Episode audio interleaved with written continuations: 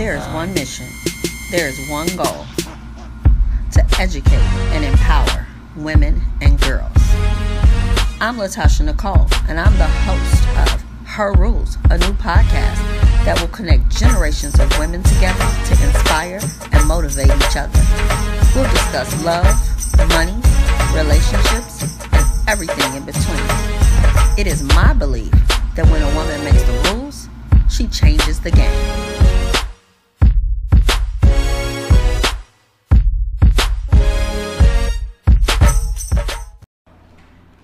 All right. Hello. Happy Thursday, everybody. Welcome to this week's episode of Her Rules, a talk show for women where we're having a conversation amongst generations of women. I am Latasha Nicole, and I am your host today. I am the owner of Pivot Point Publishing, where I help women to tell their stories and write their books.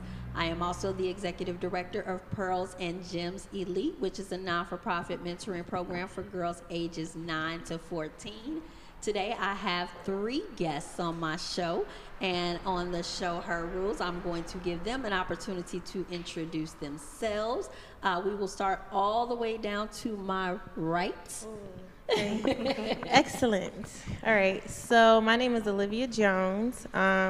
I am currently a program facilitator at Girls, Inc. of Chicago, which is a nonprofit that introduces girls to STEM and introduces them to ultimately be strong, smart, and bold. And what that means is taking on roles within male-dominated fields, whether that be mechanic, engineering, technology, whatever it is, whatever their heart desires, our job is to mentor them through that process. And I'm also a MSW student. I'm getting my Master's of Social Work from Chicago State University. I graduated from Howard University. And I am the millennial. This is our millennial today. Hey, Olivia. Hello, hello. Oh, I'm also Mama Tasha's other daughter. I got a bunch of daughters. She played a huge role in my life. But Ari and I are 10 plus friends, 10 plus years, and I'm only 24. So they go way, way back. Yeah. Hi, everyone. My name is Danette Davis, and I am the CEO of Dimensions Educational Consulting, LLC. We are based out of Dallas, Texas, but we extend our tutoring and college planning services in the city of Chicago as well as Atlanta. Okay. Welcome. Hi, everyone. My name is Reverend Andrea Horton. I am an ordained minister. I am staff chaplain for Women's Health at Northwestern Memorial Hospital. I do a lot of research around storytelling, story writing, and how that affects and helps, especially Black women in the healing process, physically, mentally, and emotionally. I am a writer and a blogger, so you can check my blog out at Andrea Horton Esq. at .wixsite.com, because I'm also a licensed attorney. I don't take cases. I don't represent people. I'm not going to court. She's not taking cases, y'all. Your little nephew that caught a case, I don't do it. Okay. But I am happy to be here. So I should also say that Andrea is also a co-author in the upcoming book that we have coming out, Sis Stand On My Shoulders, which was the inspiration behind the podcast. Sis Stand On My Shoulders is a collection of letters that are written to the 20-something-year-olds. That's why we have a millennial on stage with us, so we can continue the conversation. The book is written by women that are 30-plus years old, and it will be out, shameless plug, September 7th. Go to sisstandonmyshoulders.com. Come out to our book launch event. Join us. We're going to have a good time. But let's go ahead and get into today's show. Welcome, welcome, welcome. And what we're talking about today is put some respect on your name. Not on my name, like Birdman said, but put some respect on your own name. We're talking about the self-love journey. But before we get into it, y'all know we got to stop and do what's the tea. So everybody up here got their T-shirt on. And we all going to talk about why we chose to wear the T-shirt that we wear and what it represents for us. So let me go ahead and get started, and then we'll start back to the right with Olivia. So my shirt says, Just a Woman from Chicago. This is one of the shirts from our t-shirt business, Say It With Your Chest Tees. We did have this custom designed, and what it represents for me is the ability to do anything. You know, we all come from a place and we can all do whatever we want to do and go anywhere. So anything that I do, anybody can do it. Anybody that tries and achieves and strives can do it. So Just a Woman from Chicago represents the everyday woman doing her thing. Okay, I don't want to get it wrong, but my shirt says, I am my ancestors' wildest dreams. Okay. What it represents to me is I am 4 generations removed from slavery, and I carry that with me everywhere I go. I went to a historically black university where I walked on campuses where some of the first black women to ever go to college walked. And I'm sure that my great-great-grandmother, to see me now today, have a college degree, working on a second degree, going to school, going to work, being productive, being a good citizen in society, understanding what social justice is, and as a social worker, not being a pillar of being a social worker and what my pledge is and when I will become a social worker, what the pledge will be, understanding that I'm going to make history. Okay. And I bet she could only imagine, like, oh, my great-great-granddaughter is going to be a philanthropist one day. She probably never thought that. Like, never, you know, and that, so yeah. I take it to heart. I wear my class ring every day. I have her initials in it. And so it means a lot to me to have progressed where I've progressed and to kind of be that role model for people. People tell me all the time, you're awesome, like you're awesome. But then when you read the shirt, it's like, yo, I'm awesome. Like, I'm awesome. Put some respect on your name. Yep. So that's why I wear my shirt, because I'm breaking bounds every day. And do your thing, girl. Danette. Nice. So my shirt says, when you see her, know that's me. And it's signed by God. Love and it. This basically represents every step I take, everything I do. He's involved in it. He initiated it. He's covering it and protecting me through every area of my life. 7 years ago, when I started my business, it was an idea. It was a dream. Starts with a dream. And a lot of people said to me, just continue to teach, because they wanted you to stay in your job. Stay in the classroom. Mm-hmm. Just continue to teach. Don't leave elementary ed. You're great at it. Don't go to higher ed. Stay with the babies. Stay where it's comfortable. Yes, stay with the babies. You don't grow when you're comfortable. Absolutely not. So what I decided 7 years ago, I formed Dimensions Educational Consulting, and I did it with God by my side. And we should mention about the upcoming event that you are having Saturday. Yes. She is in Chicago for a specific purpose. Tell them about it. I am. So on Saturday, August 24th, on the campus of Chicago State University, we will be hosting our College Ready College Planning Conference. And the conference focuses on every area of preparing students, parents, and administration for the college experience, the application process, and we're going to have a great time from 8 a.m. until 1 p.m. And hopefully you guys can come out and invite some high schoolers to come and join you as well. Yeah, if you know some high schoolers, have them come out. I'll be doing a workshop there. Yes, I'm very excited about that. We're together again. Reunited. Go ahead. My shirt says, defining myself for myself. Then it says, thanks, Audrey, to Audrey Lord, who was a black feminist writer, activist, and thinker. First reason I wore this shirt is because it was designed by a black woman who has her own company. So shout out to my girl, Chrissy Teresa Conceita, Philosophers. Of Her is her company. I like it. The other reason why I wore this shirt is because in so much, being over 40 now, for so much of my life, I think that we are taught and given narratives about who we are, especially as black women.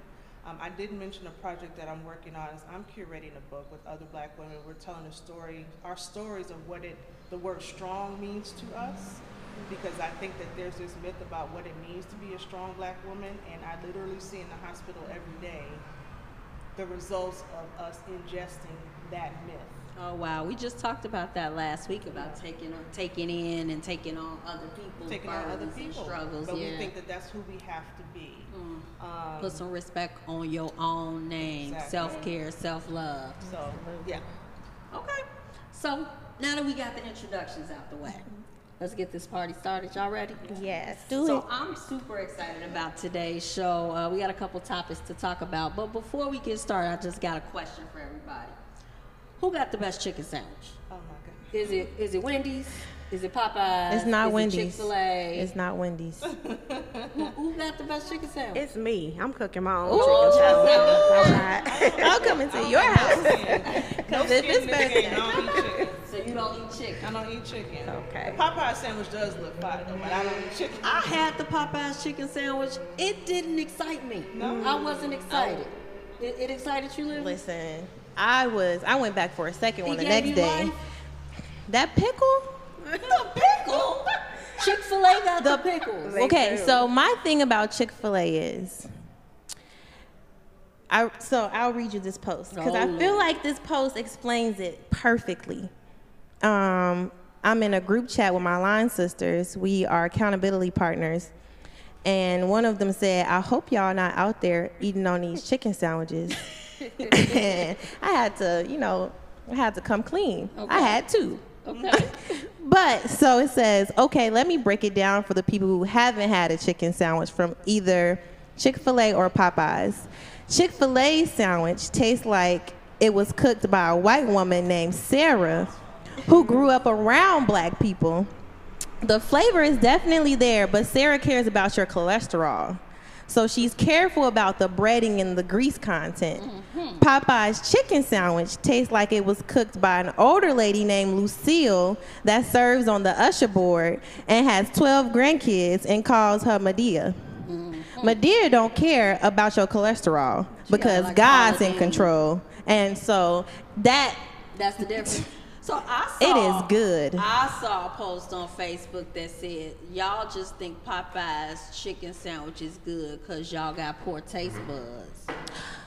Wow. So, listen, I am cultured, okay? My mom, I have been to France. I have tasted plenty of things. Oysters are my favorite food to eat on my birthday. I love steak. I have great taste buds, okay? I just don't eat mushrooms. So, in my opinion, your cultured opinion. Yes, okay. My cultured opinion, Popeye's chicken sandwich is better. All right. And they open on Sundays. Listen here. Well, now you have a point there. Listen here. I feel like all of them all right. I don't love any of the chicken sandwiches. I do like the chicken sandwich from Wendy's, but I don't like spicy chicken, so none of that does anything for me. But I just had to get that out there. Let's get this done, get this out the way. So we came here to talk about self-love. So as we get started, I wanted to share something that I saw on Facebook. Actually, I saw it. It was shared with me. It was a story about a lady who hung a toddler, and she also hit three men with her minivan. So she was in Minnesota. This happened about 10 years ago, but about a month ago, she got sentenced. Wow. And so what she did, she had a toddler. She hung this toddler in her basement, put a noose around his neck, hung him. He didn't die. And then when she was trying to get away, she hit two or three people with her minivan. Wow. This lady ended up getting 10 years probation. No jail time. No, 10 years probation is what she got. And she got that because she tried to commit suicide, of course, during her trial and all of that. And she says she was this way because she was abused by her spouse. So that put her in the position to be angry and upset. Mm-hmm. And I think that's part of the problem when you don't put some respect on your own name and when you don't love on yourself. You put yourself in situations like this. You have this perplexed look on your face. I gotta know what you're thinking. It's not fully formed as a thought yet. Because I do because of the work I do across the board, hospital, minister, you know, you run into people that are experiencing all kinds of life issues, right? And so domestic violence is a real issue. It's a real problem. Mm-hmm. And so I know that there are defenses, legal defenses that you can employ that has domestic violence syndrome or something like that. I don't want to misname it. You know, as a legal defense for your actions. For someone other than the person who is your abuser? That, well, yes, because they'll say that it can alter your mental status in such a way that it's almost like you're acting out of a traumatic or post-traumatic kind of, you know, whatever. But that's what I was going to say. So it would be easier for me to swallow the result of that trial or that sentence if this were she was trying to hit or hang her abuser. Exactly. Right? Exactly. And then, but it's a baby. A child. Yeah, she hung a child. Three people who had nothing to do with what happened to you. Like, I get it. So, like, I understand the defense, but I think that's really lenient. And I don't want to go there too hard, but was she white? Yeah, okay. She was. You think that's the reason? I mean, absolutely. There's bias in the criminal justice system. You looking for the story, Libby? No, I'm trying to share the Facebook link. Okay. Did you see it? Were you able to share it? My friends in Philly are saying the link is not working. Okay, are we live? But I'm trying to share it via message. Okay. Not via Facebook. Yeah, we're live. Okay. So let's get back to it. So what are your thoughts, Danette? Our system is definitely flawed, and I'm piggybacking on everything that you just said. However, I do believe that at some point we have to start holding elected officials accountable for the decisions that they're making. Some elected official, a judge, a prosecutor, defense attorney, whomever was involved in that case made a poor decision. They shouldn't be reelected. Okay. And that's where the problem lies. A poor decision as to give her 10 years probation? To give her probation. Okay. Absolutely. Do you agree, Libby? So, coming from my social work viewpoint, my first question was, did she have a mental illness? Did we even talk about or think about her mental ill, maybe an untreated mental illness?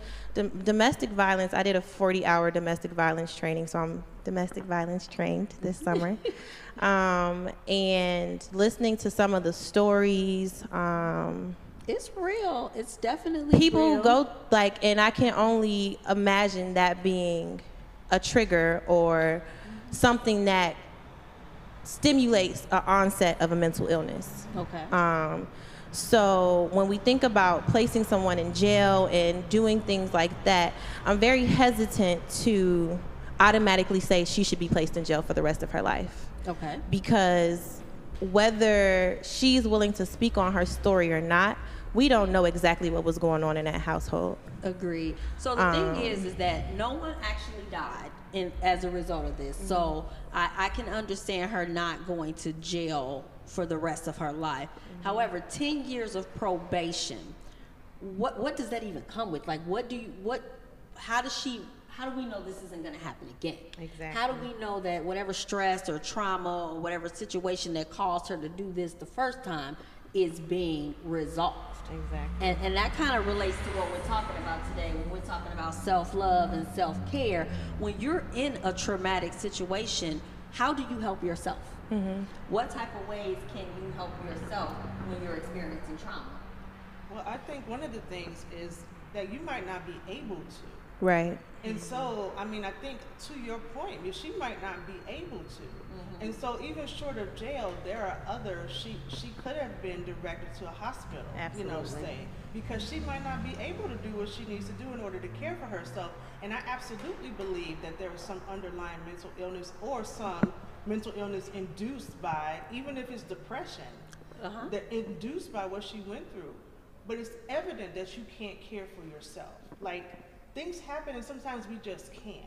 And so the responsibility then of the court, and we don't know what the conditions of her probation are. Correct. She might have to be, she might have mandated mental health treatment. She might have other mandated things to remediate or address some of the stuff that was going on. But it is the responsibility of the courts. If she cannot do that for herself, then they need to be able to get her to a place where she can help, she can get the help she needs, but also that while she's getting that help, that she doesn't have some kind of relapse and then something else happens to somebody else. So, you know, we have that mental health stigma and we have that problem with going to get the help that we need. So that's a big problem as well in our community, especially. As women, as black women, we're doing better. Black men are not really good at going to get the mental health help that they need.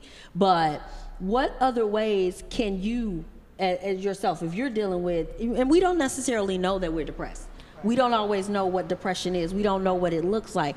What kind of things do you do to make yourself feel better when you're feeling bad or when you see yourself going down a slippery slope?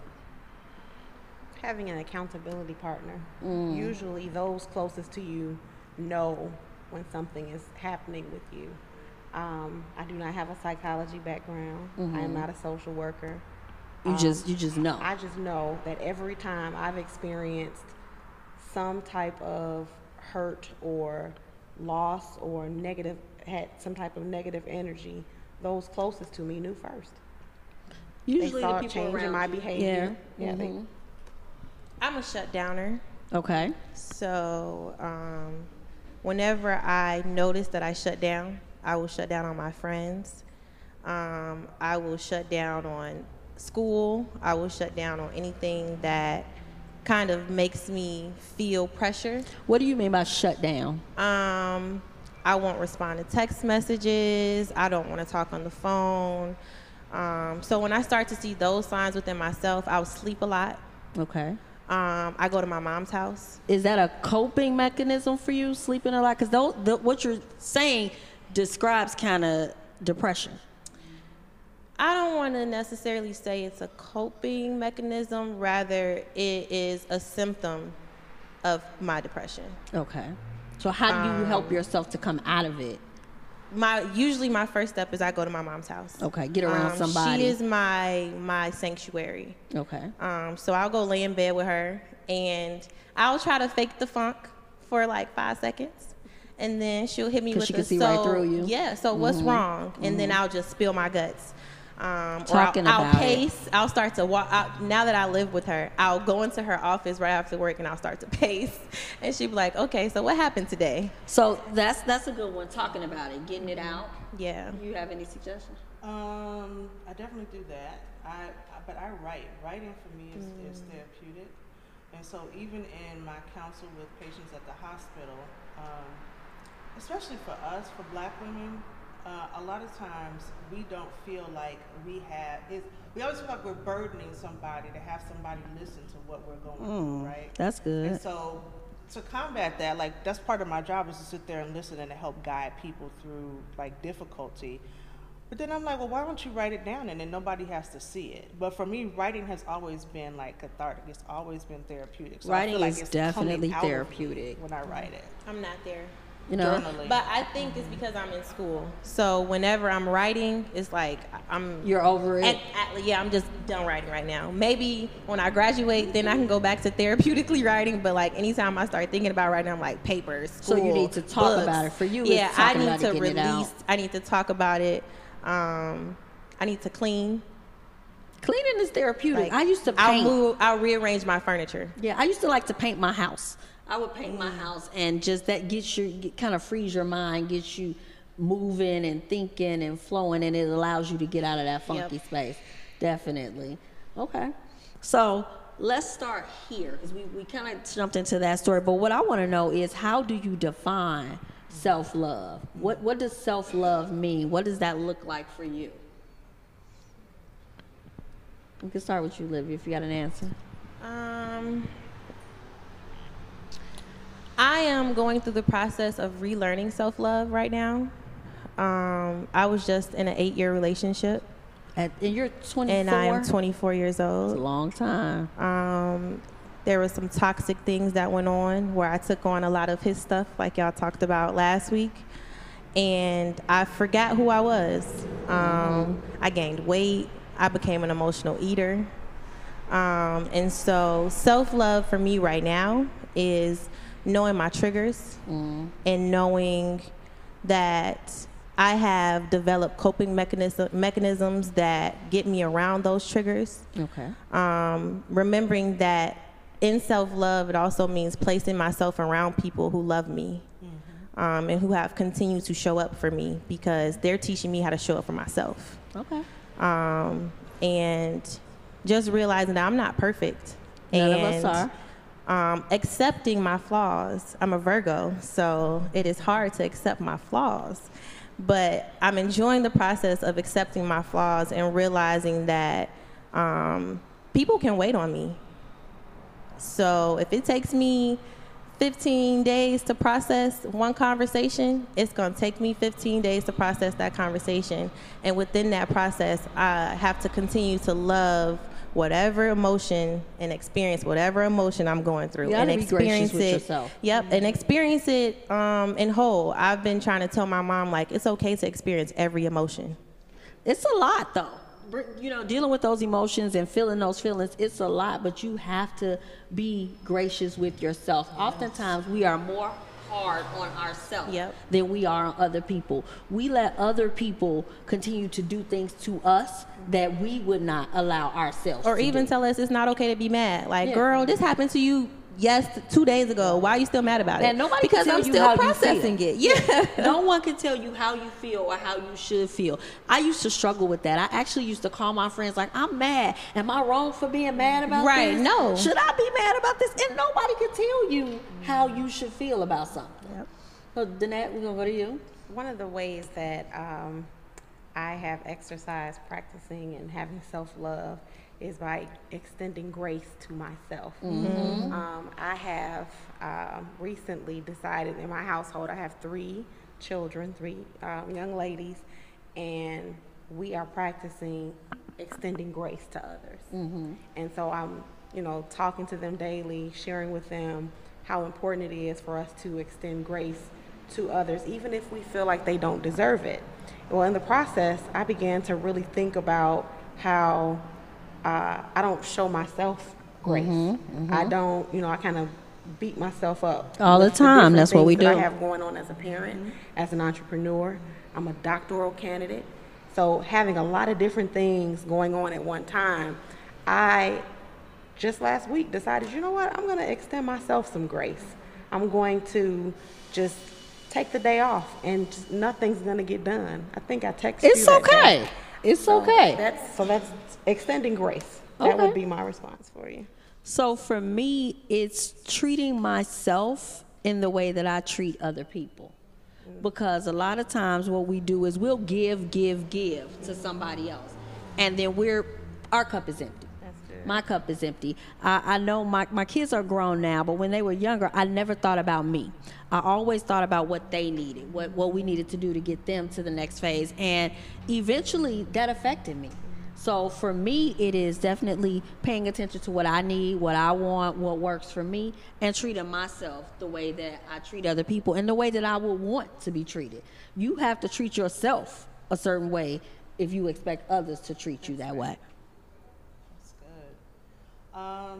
I think what I started to do, first of all, I just want to commend Olivia, because I did not have the perspective to be able to do what you say you're trying to do for yourself at 24. Absolutely. Like, yeah. Absolutely.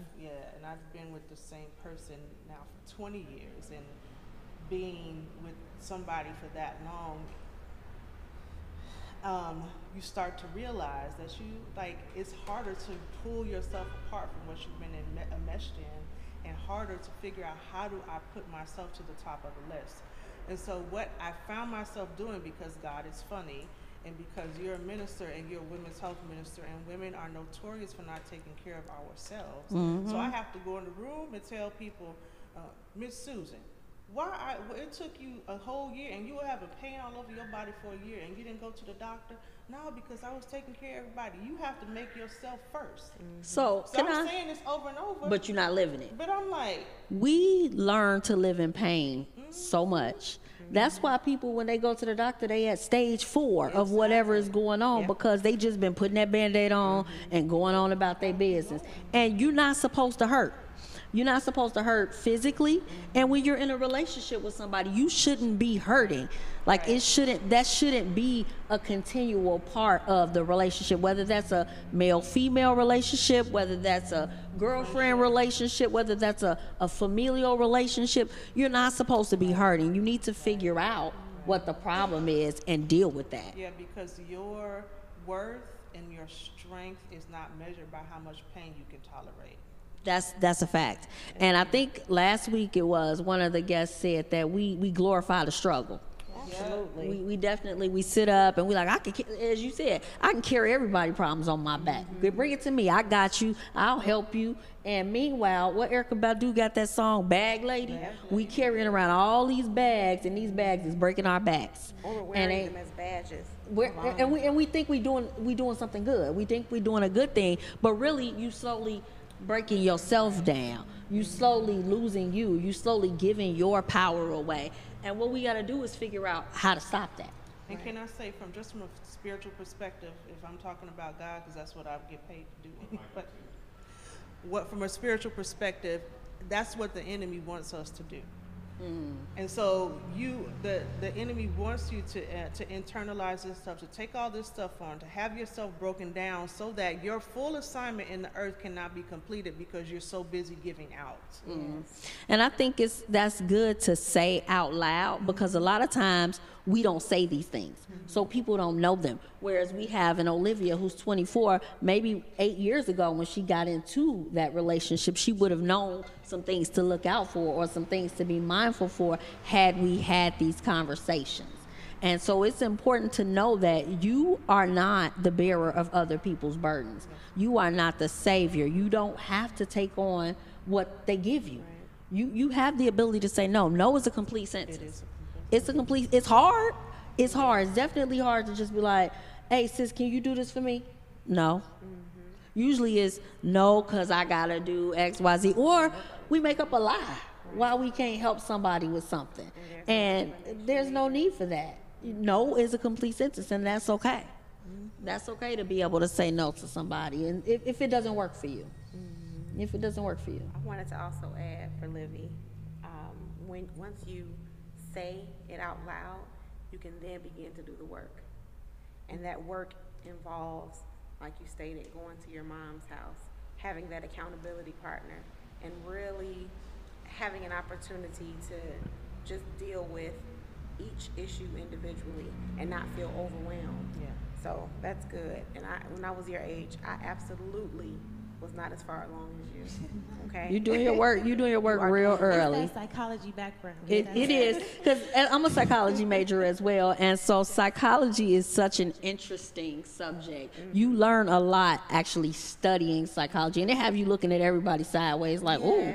Yeah. I diagnose so many people every day. Every day. Somebody. Like, you're not supposed to diagnose people yet. You're not a clinician. Or diagnosing yourself. You're like, maybe I'm a little bipolar. Is this manic? I got ADD. Yeah. Oh, everybody got ADD for sure. Because we so busy with everything. So yeah, it's definitely though taking that time to realize what you're going through and to own your own emotions and feelings. So. Another thing that I think with self-care and self-love comes self-esteem. So I have a question for you ladies, and I posed this on Facebook as I always do every week. What do you think about plastic surgery and self-love and self-esteem? Do you think they're connected at all? I think that they can be. Okay. I know people who have gone underneath the knife that are my age. Okay. And in my opinion, they are not people that hate themselves or that have low self-esteem. Okay. It was just, I don't like this one thing, and I got money to change it. They want to change it. And I'm not gonna lie, if I had money to change things, maybe I would change things. Okay. But instead, I'm gonna hit Planet Fitness. And get your workout in. Do what's in your budget. I'm not mad at that. But I always think about, I think everybody always thinks about Lil Kim. That's where I was going. Mm-hmm. And I'm a Lil Kim fan. Uh-huh. I love Lil Kim. I actually, before every interview, I listen to a Lil Kim song. Check you out. And it just puts me in a mindset like, you that girl. Oh, yeah. Like, yeah. Period. Yeah. And it's not about your looks. It's about how you carry yourself. It's what's within. Confidence is what shines through. And so I think she said time and time again, I never thought I was pretty. And she was, though. I never thought I was beautiful. She looked better before, honestly. Even just thinking about her relationship with Biggie and how that went, people were probably not telling her. Like, in her deep circle, like, you are beautiful. Mm-hmm. I grew up and I was getting my mom words of admiration every day. You're beautiful. You're smart. I wish I was as beautiful as you when I was that age. I wish I knew I was as smart as you when I was that age. And so it turns out when I took my love language test, that's my love language. Words of affirmation. Mm-hmm. And I do it to my friends. I'm like, you're beautiful. Like, but like, you know, you're popping. You don't, girl. Yeah. Like, you and it's just to the point where they come to me sometimes to get they need like, you to fill them up. Right then and there. And I'm like, oh, but I'm such an organic person. Yeah. But I'm going to try to push it out for you. But, you know, I think that some people are missing that piece, and that's why if they have the money to change it, they're gonna change it. So I don't think that plastic surgery, a small fix here or there, is an issue. But when you completely change or alter how you look, there are, I saw this one lady, I don't know who she is or what she was, but she was originally a white lady. Oh, and then she turned into a black. She turned into a black lady with huge boobs and a huge butt. That's a whole different situation. Or what's this show I watch? Oh my goodness, it's a show with the plastic surgeons on Bravo. Botched? Botched. Yes, and those people come on there and they change. They want super big lips and super big butts, and that is different to me. That is I think a self-esteem issue. We have an audience. I've had 2 sessions of back therapy. Okay. Well, I mean, so your opinion on that is that you can do what you need to do. Well, that's because my butt didn't sit up like it used to after kids. Okay. Okay. You want it to enhance. I want to get it back how it used to. You want to go back, take it back. Throwback Thursday. Throwback Thursday. I got it, definitely. Throwback Thursday, so I can throw it back. Like throw it back, bang, bang. Like you know what? I can't deal. I can't. What do you think, Danette? I think it could be both. I do know people that have gone under the knife for health reasons. Okay. And in that case, that's a whole different. Yeah, that's a whole different situation. And then there are some that desire, you know, bigger lips, bigger butt. Yeah. And your thoughts? I agree. I think it could be both. I keep thinking about this Lizzo. I don't know. I've been listening to Lizzo. Like, she listens to Lil Kim. Everybody keeps talking about Lizzo. I gotta check Lizzo. Okay, when I go home, I'm listening to Lizzo. Yeah, I don't even know who it is. She is. Out of control. She's awesome. But I was listening to her on the way here, part of it because she talks so much about self-esteem and self-image and like loving yourself, and she has a song called Soulmate, where she talks about like loving who you are when you look in the mirror, like your soulmate, you are your soulmate. Oh, that's right. You're her soulmate. Mm-hmm. And so I feel like, okay, if you feel like what you need to do in order to love that person is to tweak something here and there, okay. But if you feel like I am not a complete person because I'm not built. Cardi B is also, she went under the knife. She said she ain't had no butt, she ain't had no boobs, and she was trying to strip. So she did that for business. That was a business decision. Yeah. But if you feel like you are nothing unless you are built like that, and you're going to do whatever you need to do to be built like that because you need to feel like you're something, that's a whole other issue, because that's not going to fix it. So I was just going to say, so my counter to that is, a lot of times they get these surgeries and they still have self-esteem issues. Exactly. I mean, that's why they continue to get the surgery over and over and do more enhancements. Go ahead. You have something you want to add? Gastric bypass. Oh yeah. Mm-hmm. You know, a lot of those people, they'll tell you they thought that the weight was going to make them feel better, mm-hmm. but it's deeper issues than their weight. Not the problem. Exactly. That's not the problem. It's oftentimes the reason why you're doing the eating, or the reason why you do this. I think of and people don't deal with the actual reason for their symptom. They deal with what they think will fix it. If I lose the weight, I'll feel better. But the weight isn't your problem. Right. That's not the problem. I think about that TLC. TLC got a song, Unpretty. You could buy your hair if it won't grow. You can fix your nose if they say so. Right. And you do all those things, and you still sad. And you don't know why. You look in the mirror, and I don't know what some of these people see when they look in the mirror after these surgeries. You know, when you look at... Michael Jackson or his sisters, or you know, I think that Michael Jackson was a nice looking man, person. I think Janet Jackson was pretty, but when you see your sister look like this, why would you go to that same, you want that look? Y'all got I don't know if you know, but Mike's was deep rooted.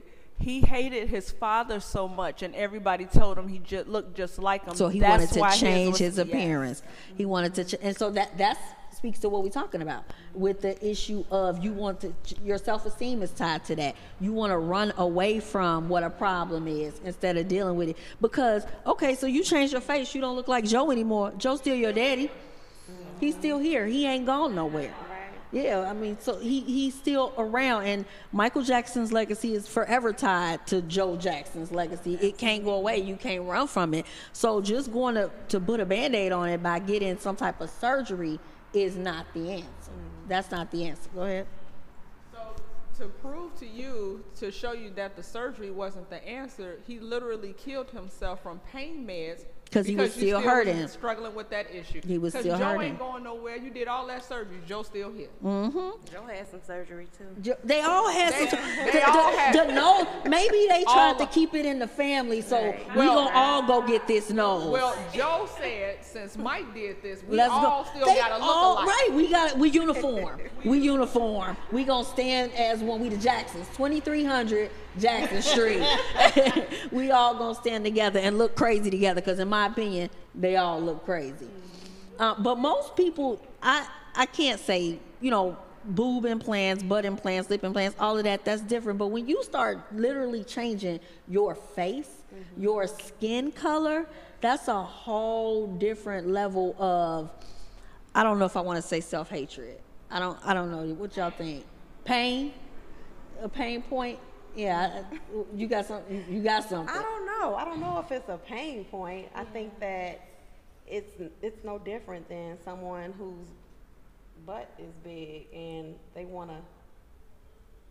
to trim it down. They want to bring it down, shrink it down, or you know, they're kind of overdeveloped and they want up top and they want to bring it down. So though the breast reductions, I think that can be like a health issue. I've heard people have problems with their back and things like that, and so they want to reduce the size of their breast. So I'm not against plastic surgery, but I do think that don't they have to have some type of therapy or something like that? I don't know if they do that. I mean, probably if you go to somebody that's reputable, they will recommend that you have some kind of therapy or psychological eval before they'll do it. Supposedly with gastric bypass, they're supposed to do that with every gastric bypass patient. You have to go through a certain length of therapy before they'll do it. But if I'm 40 years old and I've been dealing with this, whatever's underlying for 40 years, and you're making me go to therapy for 6 months, listen, God can do anything, but I'm just saying. Yeah. You know what I mean? We know how to bluff our way through stuff too. Just because that's what you want to get to. That's what you want to get to. When I think about the far extreme of that, I think about the people that's going over in other countries, or they're getting these butt shots in hotel rooms for cheap. Or I think about Kanye West's mother. I think they advised her not to get the procedure that she was getting, and she went ahead and proceeded with that. I don't know what that was about, because she was older. She wasn't a young person. She was older and she was educated.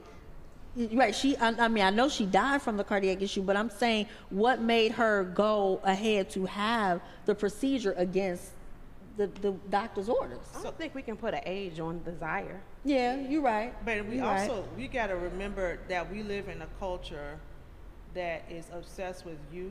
Yeah. And that there are very narrowly defined standards about what it means to be beautiful. True. Right?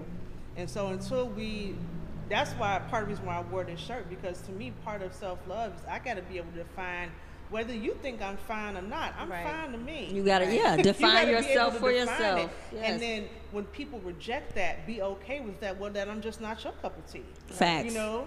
You got to be able to do that, but it's such a narrow standard that we set, and we want to think that we're above it, but we're not. We get pulled into it. Yeah. Quickly. Yeah. You think that's a cultural thing? I do. You think it's a cultural thing? You think that we're coming from behind, so we feel the need in order to compete, even though other cultures and other races, they want what we got. They want to get the bigger butts and the lips like we naturally have. So who are we competing against? What do we want to be? Each other and ourselves. Against ourselves. That's rough. That's rough. I think we all have had a time where we competed against ourselves. We downed ourselves. We didn't think that we were good enough to be in the room or at the table that we were sitting at. I think, and that's deep. That's real deep when you doubting yourself in a room that you deserve to be in, but you don't believe that you deserve to be in. Or in a room that you really should be in, because you could have your own table. Oh yeah, oh yeah. I bought this table myself. I don't need to sit at your table. I could buy my own table, but I'm downplaying myself to sit at your table for whatever reason. Fit in. Yeah. Interesting. So tables, sitting at the tables and being in the room. Y'all know where I'm about to go? Okay. So y'all heard this if y'all was here a little earlier, if y'all was listening to the Lucas Twins podcast, your favorite Lucas Twins. We talked about Mr. Sean Carter and being at the table and being in the room. And so since we talking about self-love, I'm speaking about self-love of the culture. So I've been hearing that Jay-Z is a sellout, because originally Jay-Z was standing with Kaepernick and he was against what the NFL was trying to do. And as of lately, Jay-Z has now partnered with the NFL to be a part of their entertainment and their social justice initiatives. Do you all think that Jay-Z is selling out? I don't. I think that as a society, we are quick to label things because we just have to understand it in that moment. And social media and text messaging and having instant contact to information makes it so that we're quick to process things. So we're quick to say he's a sellout when we wasn't in the room. Mm-hmm. We don't know what his thought process was behind that. And I think that as a culture, we are quick to ban people. We're quick to say, oh, well, what is it that we do now? Cancel him. Oh, yeah. We cancel him. What we have He's not invited to the cookout no more. Sometimes your level of thinking ain't they level of thinking. T.D. Jakes said, giraffes and turtles can't see the same thing. They can't. They cannot see the same thing. So you can't expect a turtle to understand what a giraffe sees, because their line of vision is totally different. Right. So I think we just, I'm someone who I don't necessarily read into all this stuff because I'm a person that processes stuff on my own time. And then by the time I do get into it, that's when, oh, the truth comes out. Mm-hmm. Oh, actually, this is what he wanted to do. And then everybody wants to backtrack. Oh, well, Jay-Z was my favorite back when, and I knew this line, and I did this. But you were quick to jump off his bandwagon when you heard something from a source that wasn't even in the room. So not only is that not a primary source, it's a secondary source. And you as look at this college student over here. She been writing papers. You know?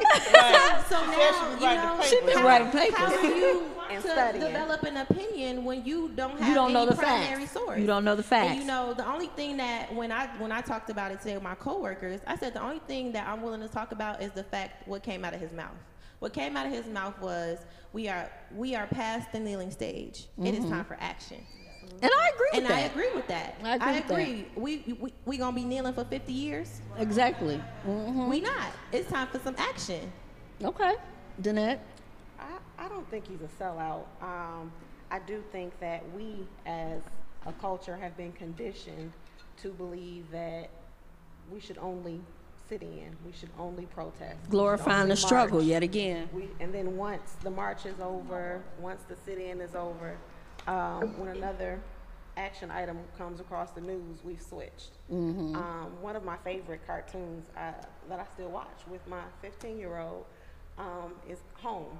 And it's basically a story about a husband and wife. They grew old together, and a dog that could talk.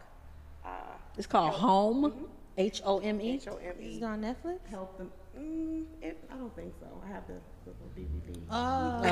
Because I've never heard of it. I'm old school. So, and the dog is basically helping him to find his youth. Okay. In his older age. And they walked, and they were just on a journey, and they were walking. And every time something came up or distracted the dog, he would turn, and his attention would be taken completely off of what he was trying to guide the man toward. Mm. And like one time they saw a squirrel, so he would turn around and say, "Oh, squirrel," or "garbage," or, and I think that as a culture, that's what we do. So we get so distracted. Instead of focusing on the real issue. Speaking of that, they said that news sources are saying that this Jay-Z situation was put out here just in time to be a distraction from the other guy, the Ross guy, who was supporting Donald Trump. Right.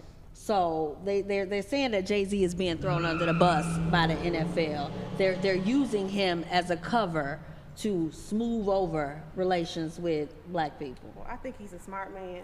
That's what I think. He is not a, is he a millionaire, billionaire? Billionaire girl. Billionaire. I don't think that he got all of that just from rapping.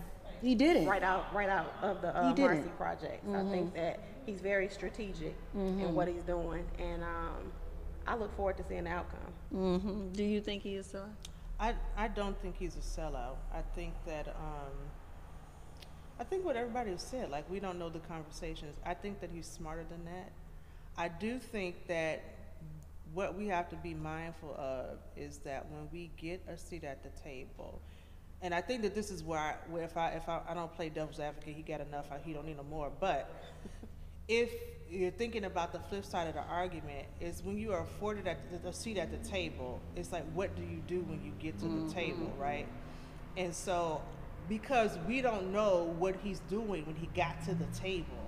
That's my thought. It's this gap of information, and so we don't know what he's doing when he got to the table. So it stirs all this ire because it looks like he's so Colin Kaepernick out. Does it make sense? So from a financial perspective, Jay-Z's already rich. Of course, we can never have too much money, right? But he's already rich. He's already taking a stand for black people. Why would he just all of a sudden flip his stance? So people are saying that he did this because it's a good financial move for him. Okay, it absolutely is a good financial move. But him marrying Beyonce was a good financial move for him as well. This is what kills me, and it kills me in this way, in the justice, social justice movement. It kills me in the church. Why do we this world operates on money? I would take the money. So why? But you gonna stay broke? But me too. Who's staying broke? He's a responsible steward of his money too. Yeah. And so we're talking about him bailing people out of jail. We're talking about him paying defense funds for folks. We're talking about he and his wife doing scholarships to HBCUs. That's why it doesn't make sense to me. So we fall into the trap that the media wants us to fall in, into focusing on this. Really, they do this to us, and they have done this over the course of history. right? And we think it's either Malcolm X or it's Martin Luther King. Both of them, right? We think it's W.E.B. Du Bois or it's Booker T. Washington. It's both of them. And so there always has got to be an evil one and a good guy so that we will not understand the power of what we're supposed to be doing together. The power of the collective. And that black people, it's no one right way to do it. You throwing up the shit she got. We got an audience comment. The money. Now, I don't think he's a sellout, but of course the money comes first, because before he's for the people, he's for the Carters. Yeah, as he should be. Again, we talking about the topic of the show is put some respect on your own name and self-love. And his family, they eating, but he won't. What Beyonce say? A whole bunch of great kids on your Forbes list. On your Forbes list. And ain't nothing wrong with that. And I feel like if you can make the money and you could get a seat at the table, at least you in the room and you know what's happening. So, excuse me, should we not take a seat at the table because the people gonna think it's a problem? I think the people have a problem with the fact that he has money and he's doing this. That is not Bobby from 79. Bobby from 79th would not be invited. He can't come to the party. The reason why the NFL is inviting him to the party is not only because he has money, but because he has influence. So we have to use our power. Go ahead. I have a comment. Okay. I don't think it's so much as people should be criticized for criticizing him. What they're doing is holding him accountable to some of the things he said and done. Mm-hmm. He was very instrumental when with the Barclays, the Barclays, and that was a real heavy gentrification time in Brooklyn. And his stake was done, which was only 1%, after Brooklyn acquired it. So it was easy for Brooklyn to usher in this whole new change if, for one, Jay-Z was on the forefront. Mm-hmm. Two, a lot of people that he's dealt with in the past from people in the music industry don't have a lot of good things about Jay-Z, about a lot of shady deals he's done and everything like that. And not only that, just him outright boycotting the NFL at a time when now he's, you know, embracing it. With that being said, so he boycotted the NFL at a time. And today he's partnering with the NFL. You don't think that's strategic? You think that he woke up one day?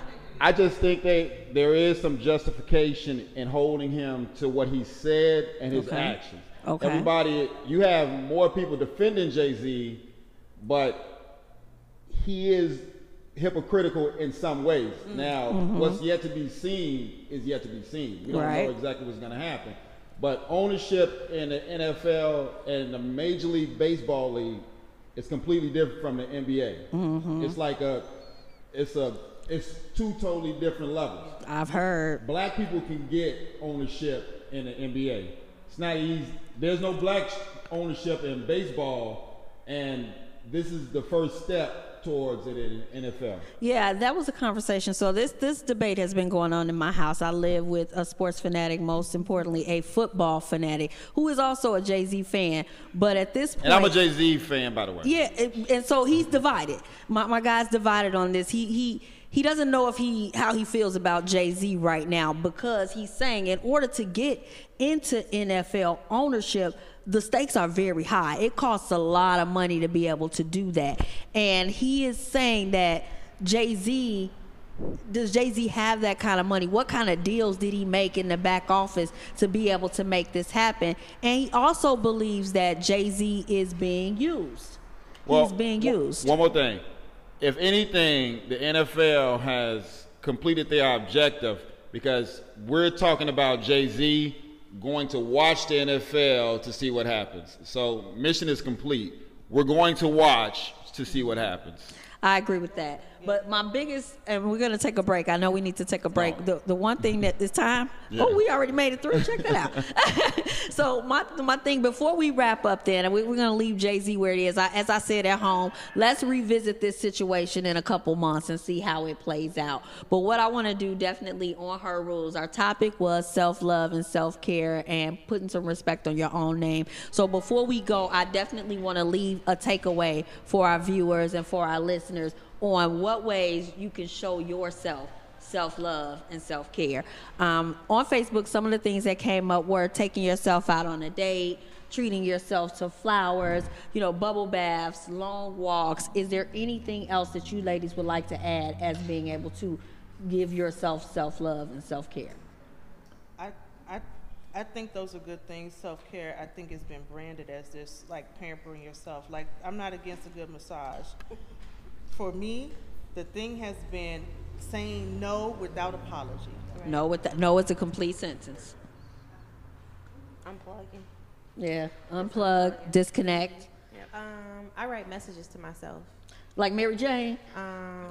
You know, being Mary Jane, she put those Post-it notes on my mirror. Okay. Not on Post-it notes, but on my mirror. And I have whiteboard wallpaper that I have in my bathroom. And anytime I receive a message from God, I write it on there. So right now it's, why do things come full circle? And then the three things that I'm grateful for: grace, joy, and love.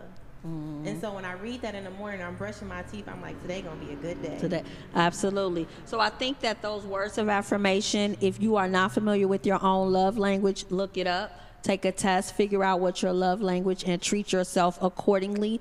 Hold yourself to a standard that you would hold anybody else to. Be sure to understand that you matter.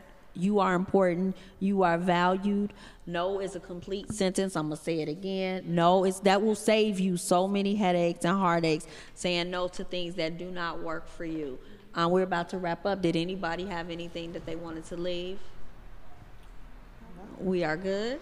Okay. Great. Well, thank you all for tuning in to this week to Her Rules. Again, as I say every week when I end the show, when a woman makes the rules, she changes the game. See you all next Thursday. Catch us live on Facebook at 8 p.m. Central Standard Time. Talk to you soon.